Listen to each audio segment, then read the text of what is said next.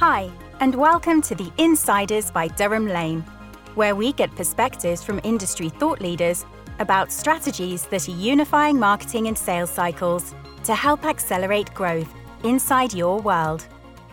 Welcome to the Insiders by Durham Lane, an industry podcast that connects the worlds of marketing and sales one guest at a time.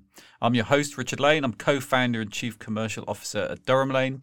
We're a revenue acceleration agency and we help enterprise customers create always on channels of meaningful and well qualified sales opportunities. Over the last six episodes of the Insiders podcast, we featured industry experts from ADLINK, RS Industria, Viavi, AFRY, Omron Healthcare, and Nokia.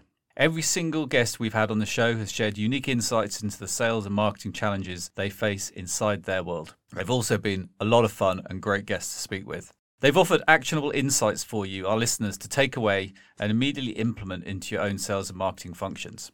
In this episode, I'm going to be diving into each guest's actionable insights and sharing my own thoughts on what they've said and what else you might want to think about to improve the impact of your marsales function in 2024. First up, we have Richard Jeffers, founder and managing director at RS Industria, on understanding your customer. I mean, you know, statement of the bleeding obvious. The more you understand about the customer's jobs, pains, and gains, and the more you let them talk about those jobs, pains, and gains, the more successful you're going to be at finding out whether your solution is going to be the right thing my sales leader who you know who joined me as an experienced sales professional two years ago. You know I remember our first customer engagement he was like i'm the sales professional. I'll do the talk to the customers. And i was like yeah okay then you crack on mate. And at the end of that half hour he went i'll tell you what richard next time you can do that because i had no idea what the customer was talking about. And so you know you've, you've got to you know have an intimate understanding of the customer's jobs pains and gains. Make sure that your solution is addressing those and not just turning up and talking about stuff Okay, so we've just heard from Richard Jeffers from RS Industria. I had a really great conversation with, with Richard in person in the studio, which is a rarity these days. My thoughts from Richard's actionable insight leads us back to Durham Lane sales mantra. The first one is mantra two professional, humble, courteous, proactive, hungry, ambitious. I always see those six words in a bit of a Tom and Jerry melee. It's our job to be professional, to be humble, to be courteous, but we've also got to be proactive. We've got to be hungry. We've got to be thinking about what next, where else could we be going. Part of Richard's view there was you've got to make sure that you're doing the right things doing them at the right time and making sure that you're being proactive. It also led me to think about mantra three, which is be interested to be interesting. Richard's example there was we need to know about the world of our customer. We need to know what we do, how we do it, and the value that we deliver in order to be able to get into question based mode and to, to have a consultative mindset. So before we can do that, we've got to uh, be confident in our world to then be interested in their world. And finally, I'm going to head back to mantra one, which is business fit, business value, developing long term relationships. Richard mentioned you've got to have an intimate understanding of the customer's jobs, pains, and gains. Make sure your solution is addressing those and not just turning up and talking about stuff. Absolutely pivotal. Um, for me, that's a 101 of sales. We've got to understand the fit. How can we add value to their business above and beyond what they're likely to be paying us the value and the added value pieces that we're always looking for long term relationships? If we can go into any potential customer environment with business fit front and center, it means we have to have done some research. We need to be thinking value and we need to be thinking about long term partnership. And with that, we get sales success.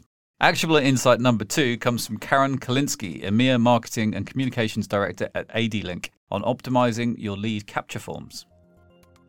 I would say an actionable tip. It's a more, it's a hands-on tip, really, not a strategic tip, um, because I've seen so many bad landing pages out there. So it's optimizing lead capture forms. If you want to grow your business and you want to great lead coming into your website or on your landing page, work on your web landing pages. Keep it simple, use clear CTAs, offer value, great content, use progressive profiling, try to mobile optimize your landing page, test A-B testing. A compelling headline is even better than a non-compelling headline. Test, test, test. Position your brand in a way you want it to be positioned and go for the next perfect lead.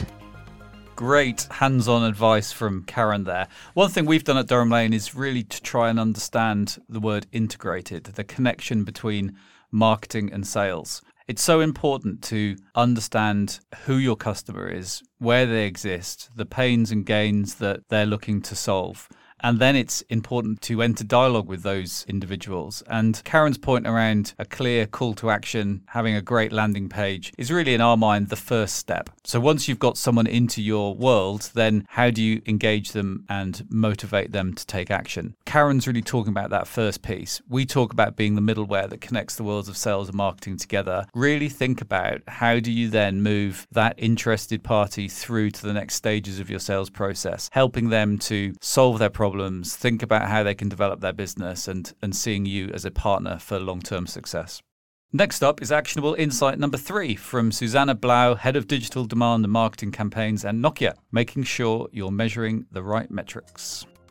I really think that instead of measuring marketing qualified leads, we should be measuring team source revenue or at least marketing source revenue. So connecting your KPIs to business goals. This will allow you to really look at how your buyer converted and how your buyer entered the pipeline and then how they are interacting with you for retention programs, you know, how they are ending up in new pipeline generation, which I think is a much more customer centric view because you are assessing these results from the buyer's perspective, what they did in order to end up with new pipeline and not you're not assessing the results from an internal stakeholder's perspective, like how, you know, your MQLs are moving to sales accepted or sales qualified opportunities. In my opinion, this will also allow you to crack buyer's intent. You're kind of reverse engineering a whole part of your customer's journey to purchase that means you'll be able to identify patterns. You'll be able to identify specific steps that they may take before they decide to buy something from you. That will give you actually forecasting ability as well, which, you know, we always say we, we want to see at the revenue table. And, and in a lot of cases, marketing is still being looked at as a cost center. You know, forecasting ability will definitely get you a seat at the revenue table. Great actionable insight from Susanna there. We had a great conversation, and uh, I think Susanna puts the complex very simply. I think as you listen back to the actionable insight from Susanna, you'll realize that there's actually a lot of work to do there if you're going to get that right. But it's such an important piece of the jigsaw. For all too often, marketing and sales leaders, you could argue business leaders, have been intent on measuring their own area rather than looking at the bigger picture. I think one of the things that smaller businesses are able to do more easily is look at the whole as your organization grows, and I understand this from my own experiences, is that it gets harder not to become more siloed. So, one thing that I would really implore you to think about, to Susanna's points, is look at your KPIs as how they affect business results and business goals. Measure, measure, measure, but do your very best to measure the right things. And what are those right things? Those are the things that are going to help you grow your business, going to help your business to be successful and to achieve the right results. The final point that Susanna makes in that actionable insights section is around forecasting and marketing having a seat at the table. Being able to contribute to accurate forecasting is absolutely key for any business, and marketing having a place and a part of that program will be highly, highly beneficial. So if you're a marketing leader out there or want to be marketing leader, leader, think about how you can support the forecasting process with actionable insights and activities that are going to help your business to grow. Actionable insight number four now from Antti Nukanen, head of marketing at AFRY, on a perennial issue that all organizations face how to effectively connect your marketing and sales departments. This is not like anything new or fancy or super expensive even, but I think it's something that has been the best thing that I've done in, in my career. When we conducted a buyer persona and customer journey mapping workshop, and I think that's what most marketing units do at some point. With that, we managed to do the most difficult thing to to kind of connect the people in, in marketing, connect the people in sales, getting good feedback from sales that, okay, this is what our customers are like then after that putting the, the results into practice after the workshop. So that's apparently not easy as well. A lot to achieve on that front but like recently just recently one of my colleagues has posted uh, excellent workshops within marketing communications people that this is how you utilize the, the buyer personas communications planning and execution and, and even like exercises. Let's plan a Google ad for this kind of person and that kind of person and, and learn to see the possibilities, how, how to use them in practice. What I love about Antti's advice there is that he takes something that we all talk about, but gives some really actionable ways to make it happen. At Durham Lane, we we act as the middleware that connects the worlds of sales and marketing together. Why is that necessary? Well, because typically those worlds don't talk together enough and marketing do a great job create interest but it's not sales ready and that's where we pick up the baton qualify and then move across into the sales world when it's ready for a concrete next action to take place. So we are the middleware but that doesn't mean that you shouldn't be working with your sales colleagues and working with your marketing colleagues to create a RevOps success as we would call it. Whether that be through uh, personas and mapping like Antti talks about whether it be through demand and lead generation, whether it be helping with forecasting, as Susanna talked about earlier in uh, this podcast. And if you go right back to the Insiders episode one with Emma from RS Group, then we talked about MAR sales. And uh, what Antti really talks about there is a MAR sales world. You might call it a RevOps world, you might call it a growth ops world. It doesn't matter what it's called, it's about working together with your colleagues on all sides of the customer journey. We, we would also add customer success and account management into that process. So, pre becoming a customer, becoming a customer, staying a customer, and becoming a loyal customer is uh, where you should be putting your efforts and your focus. On to actionable insight number five, this time from Paul Goins, Global Director of Regional and Channel Marketing at Viavi, on using data and analytics to guide your approach.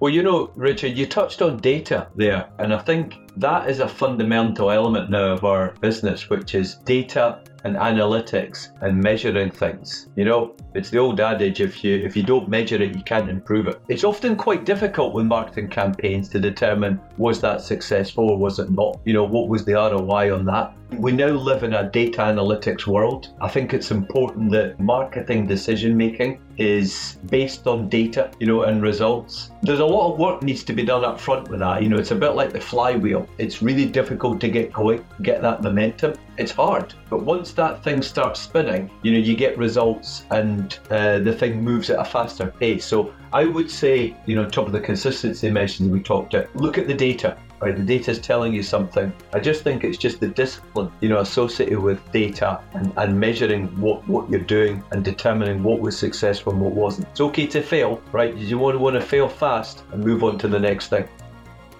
Great advice from Paul there. It's interesting for me personally because I'm a relationship guy. Relationships still matter. And data is a critical piece. Data has become the new gold for most organizations. So I'm still a relationship guy, but I now use data to help me make the right decisions and build the best relationships. And the old adage springs to mind listening to Paul what you can't measure, you can't manage. And finally, last but not least, actionable insight number six, this time from Paul Stevens, Director of Digital Health for Omron Healthcare, on being comfortable with the idea that you can't be an expert in everything and how industrial partnerships can help fill gaps in expertise. For me, I think uh, a broad insight that that I've gained over the past years is this concept of knowing what you do well and finding others to do the things that you don't do well, or to help you to grow capabilities that that may become core to you in the future. So, obviously, one example of that, and the, reason that we're talking today is that we worked with Durham Lane on sales lead generation because that's an area where we didn't have experience in direct sales and, and lead generation in the type of market that we were entering with remote monitoring.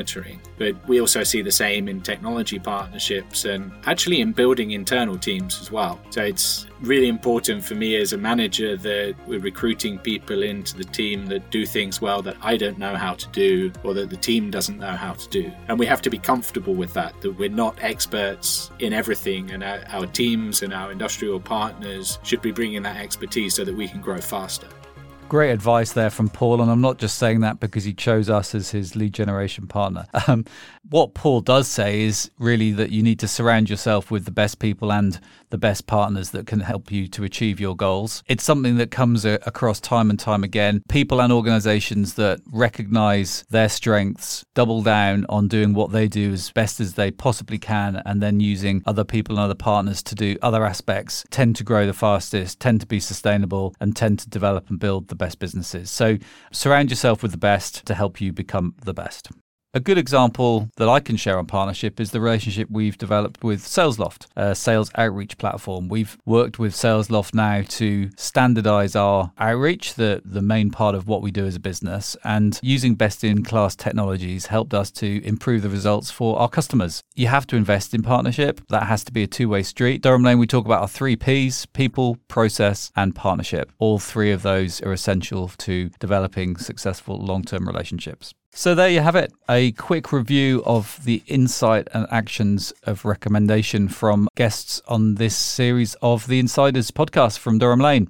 I really hope you've enjoyed it. It's been interesting for me listening to the insight and pulling that together and thinking about how does that help us in our everyday life and I really am grateful to our guests for what they've shared with us over this series and some of the enlightening and fun conversations that I've had. I hope you enjoy it too and look forward to getting your thoughts and comments for our future series of The Insiders. So, finally, thanks for tuning in. Please subscribe on your preferred podcasting site to ensure you are notified of all new episodes as and when they're published. If you'd like to learn more about Durham Lane and our unique method of selling at a high level, simply visit durhamlane.com for more information. And I look forward to being with you again soon. The Insiders by Durham Lane. Subscribe today to never miss an episode.